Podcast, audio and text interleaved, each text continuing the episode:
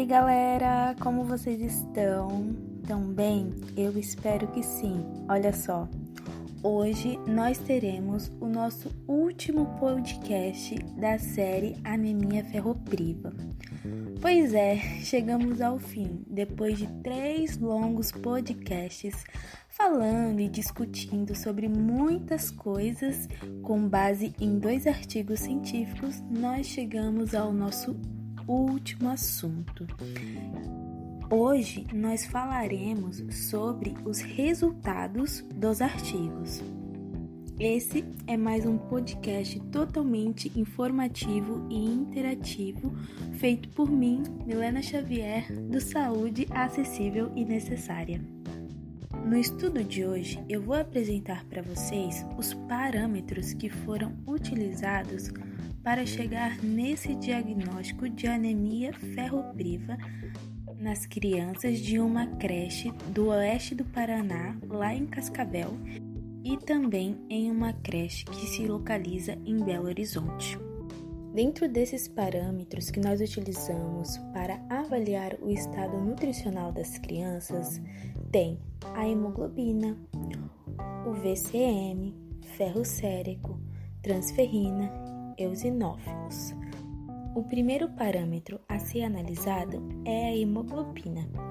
A hemoglobina é uma proteína que fica lá na nossa hemácia e ela é responsável não só por armazenar o ferro, mas também por transportar o oxigênio dentro do nosso sistema circulatório.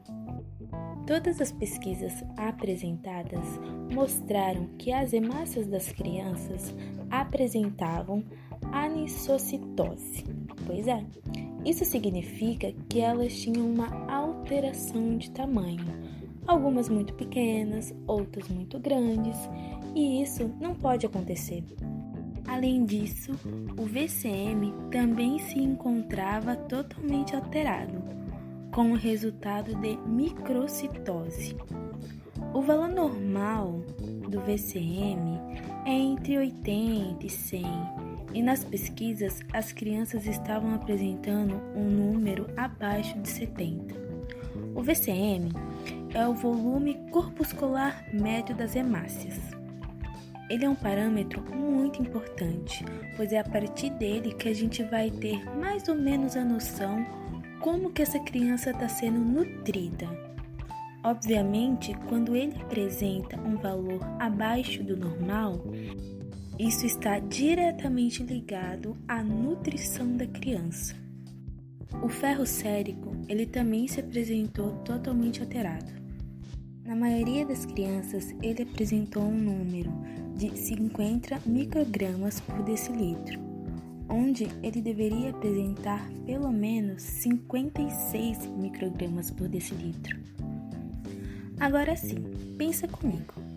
Hemoglobina alterada, VCM alterado, ferro sérico alterado. Obviamente, a transferrina também iria se encontrar alterada. A transferrina ela é uma proteína que está também lá nas nossas hemácias. Ela também ajuda no transporte de ferro pelo corpo. Quando há uma redução da circulação do ferro, obviamente o seu nível ele aumenta, confirmando um caso de concentração de transferrina e gerando um quadro de deficiência na absorção do ferro. Um outro parâmetro que foi utilizado foi o nível de eosinófilos. Eosinófilos é um tipo de leucócito. Leucócito são as nossas células de defesa do nosso corpo. Só que os eosinófilos, geralmente, eles se apresentam em maior quantidade quando há uma infecção parasitária. Nesses estudos, o nível de eosinófilos foi super baixo. Poucas crianças apresentaram um nível de 7% no seu sangue. E isso indicou claramente que a principal causa para essas crianças apresentarem anemia ferropriva não era exatamente uma infecção parasitária. Esses foram os principais parâmetros utilizados para diagnosticar a anemia ferropriva nessas crianças. Mas conforme o estudo ele foi decorrendo, nós vimos que as principais causas para essas crianças apresentarem essa doença foram as causas socioeconômicas e demográficas. Em alguns casos que ocorreu lá em Belo Horizonte, foi apresentado essa deficiência muito antes do que a gente imaginava.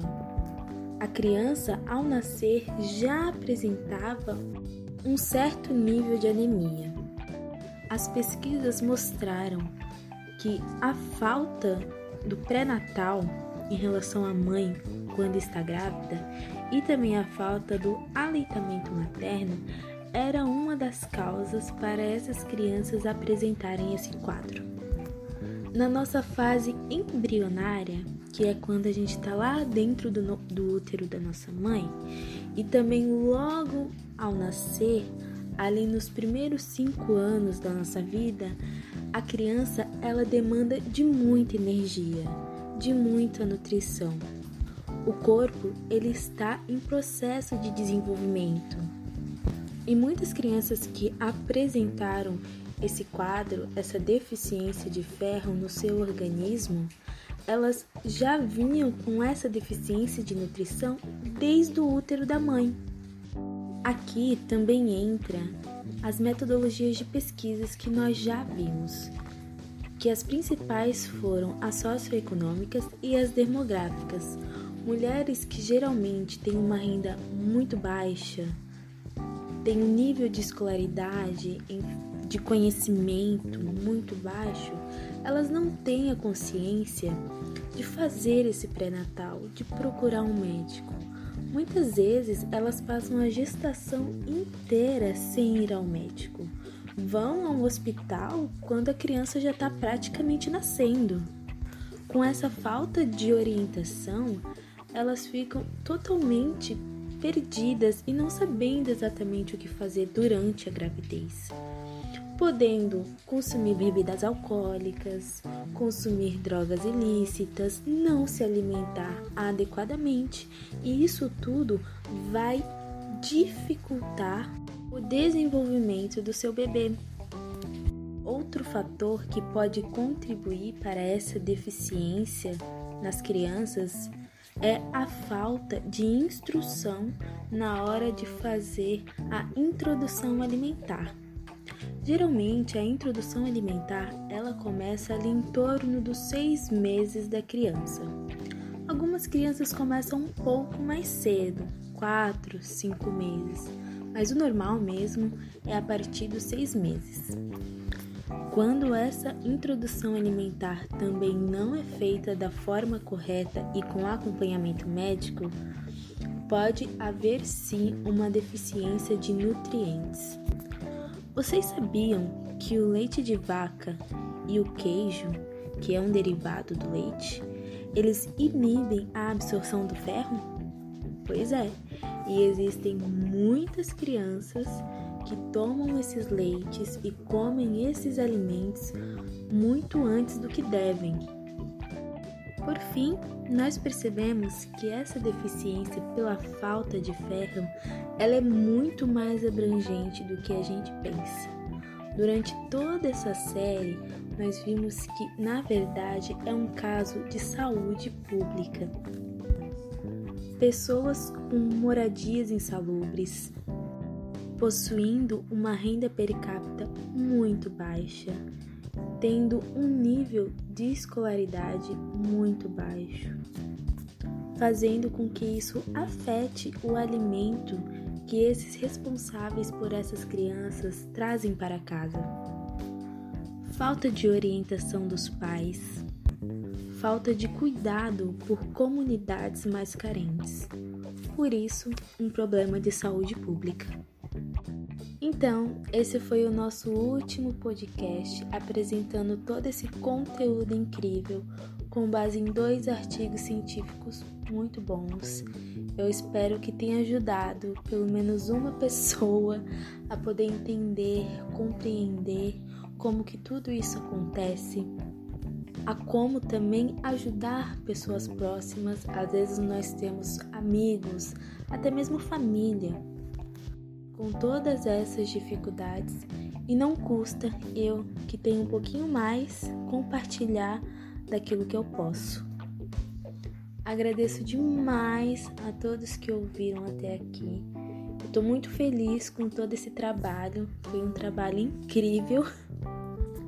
Aproveitei bastante, aprendi bastante também e espero também que todo esse conteúdo fique aí para sempre, para quem quiser ouvir, quem quiser compartilhar. E quem sabe futuramente nós temos novas séries por aqui sobre outras coisas. Um grande beijo e até a próxima série, quem sabe?